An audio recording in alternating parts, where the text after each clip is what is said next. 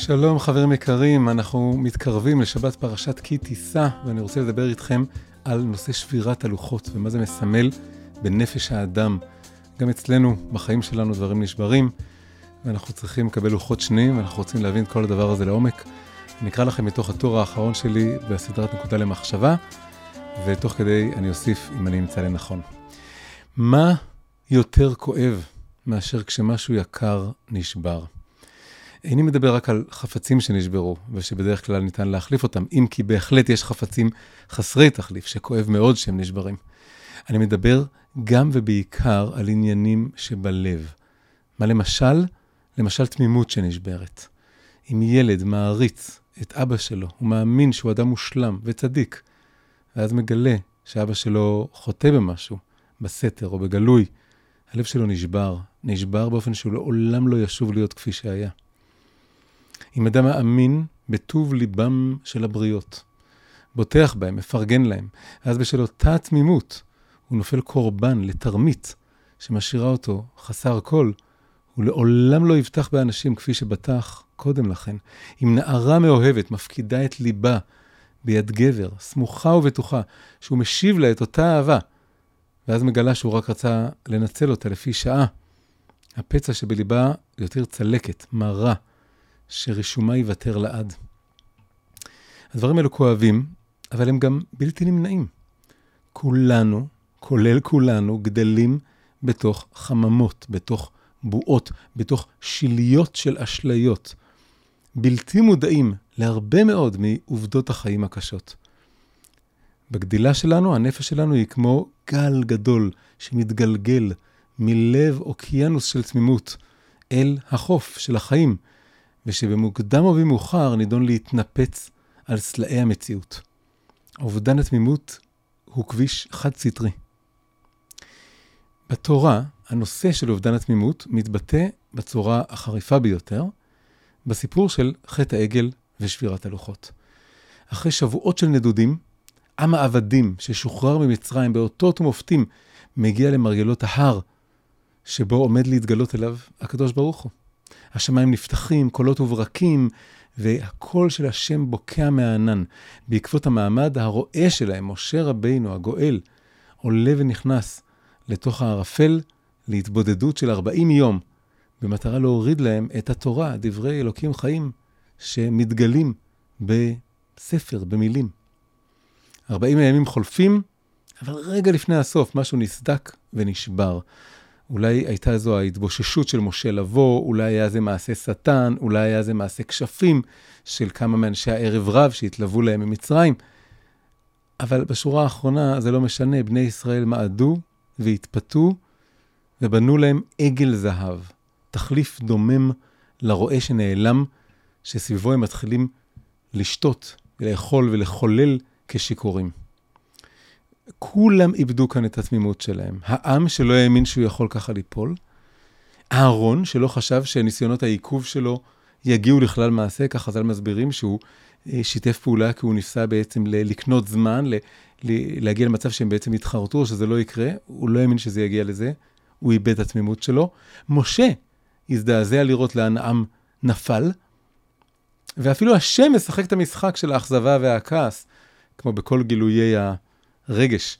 הוא יודע ולא יודע, והוא, והוא משתף בה, כביכול ברגש שלו, והוא אומר, ראיתי את העם הזה, והנה עם קשה עורף הוא, ואתה הניחה לי, ואיחר אפי בהם, ואכלם, אני אכלה אותם. המשבר הזה, אובדן התמימות הזה, בכל המישורים, לובש בסופו של דבר צורה מאוד מאוד פיזית, קונקרטית. לוחות שבורים מתחת להר, דברי אלוקים חיים שהפכו לשברי מילים. אחרי שהתמימות עובדת, אפשר לדבר על עם ישראל, אפשר לדבר על חיים של כל אחד מאיתנו, תמיד זה ככה. אחרי שאנחנו מאבדים תמימות בנושא מסוים, אנחנו בעצם בעצם עומדים בפרשת דרכים. דרך אחת היא לנסות ולאחוז את השברים. לאסוף את השברים בבהלה ולנסות להדביק אותם מחדש, להעמיד פנים שכלום לא קרה. אנחנו כל כך כואבים את התמימות, העבודה, שאנחנו רוצים לעשות הכל כדי להחזיר את הגלגל בחזרה. זה, אפשר לומר, הדרך של הרומנטיקנים. הם מסרבים להשלים עם אובדן התמימות, הם רוצים לחזור אחורה לגן עדן האבוד, אז הם לוקחים את אה, הלוחות השבורים, מנסים להדביק אותם מהר בסופרגלו, לשחזר את התמימות הקודמת שהייתה והלכה לאיבוד.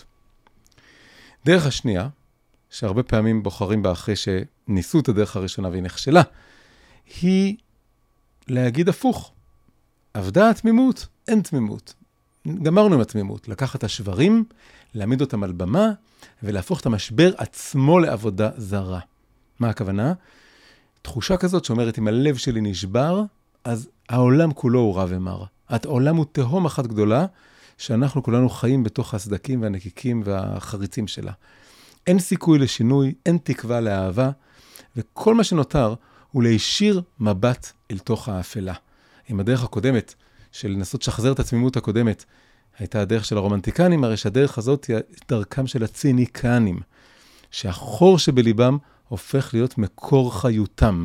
הם עכשיו הופכים את הבור הזה לשמיים החדשים, והם אה, חיים מתוך אמונה, שהם לא קוראים לה אמונה, שאין במה להאמין, אין משמעות לשום דבר. אבל בין גן עדן של השוטים לבין הגיהנום עלי אדמות של המפוקחים, יש דרך שלישית, דרך שבעצם משלבת ביניהם. הדרך הזאת היא לא מנסה להדביק את השברים, אבל היא גם לא מותירה אותם מוטלים ומפוזרים. היא אוספת אותם, מניחה אותם בארון, ולצידם מפסלת לוחות חדשים. כך עשה משה, ומאז בכל שנות הנדודים במדבר, וגם בכניסה לארץ, ועד הקמת בית המקדש, בלב החיים של עם ישראל ניצב ארון, ובתוך הארון לוחות ושברי לוחות זה לצד זה. הלוחות השניים והשברים של הלוחות הראשונים. לא זרקו אותם, לא גנזו אותם, לא פוררו אותם. שומרים אותם, לוקחים אותם, יש בהם איזה קדושה, יש בהם איזה מסר, איזה אמירה. אמירה של שבר לצד שלמות, ביחד. לדרך הזאת, השילוב הזה, לדרך הזאת קוראים תמימות שנייה. התמימות השנייה היא דומה במקצת לראשונה, כי היא נקראת תמימות, היא תמימה, יש בה איזה משהו שלם ומאמין וחיובי, אבל בעצם היא הפוכה ממנה כמעט מכל בחינה. מה ההבדלים? קודם כל, התמימות השנייה היא שנייה, היא כבר לא הראשונה. הייתה אחת אחרת לפניה, וזה אומר שהתמימות השנייה זוכרת היטב מה עלה בגורלה. במילים אחרות, התמימות השנייה היא לא ילדותית ונאיבית, היום אנחנו אומרים תמימות, זה נשמע לנו מילה נרדפת לנאיביות, אבל זה לא בהכרח. יש תמימות נאיבית, התמימות הראשונה שהתנפצה, ויש תמימות שהיא בוגרת, היא מפוכחת. זו תמימות שרואה את הרע ואת הרעוע, ומחליטה לצעוד הלאה למרות שהם שם, ולא כי היא מדמיינת שהם לא שם, או מעמידה פנים שהם לא שם. הבדל שני, בעוד שאל תוך התמימות הראשונה אנחנו נולדנו, לא בחרנו בה, נולדנו לתוכה, היינו תמימים לגבי כל מיני דברים, כי, כי פשוט לא ידענו אחרת. בתמימות השנייה אנחנו בוחרים ברצון ובמודע. אנחנו יודעים שאפשר לבחור אחרת, שאפשר ללכת בדרך הספקנית, הפסימית והרואה שחורות, אבל אנחנו בוחרים שלא לעשות זאת, לא ללכת בדרך הזאת, למרות אה, מין מעטפת של חמימות קורבנית שהיא מספקת לנו. אלא אנחנו בוחרים ללכת בדרך של תקווה ותיקון, וכמו כל בחירה, היא מתמדת. צריך לבחור בה ולבחור בה מחדש, וכל הזמן מחדש, ותמיד קיימת האופציה השנייה. כל זה לא קיים בתמימות הראשונה. משני ההבדלים האלו נגזר ההבדל השלישי, שהוא בעצם הכי חשוב.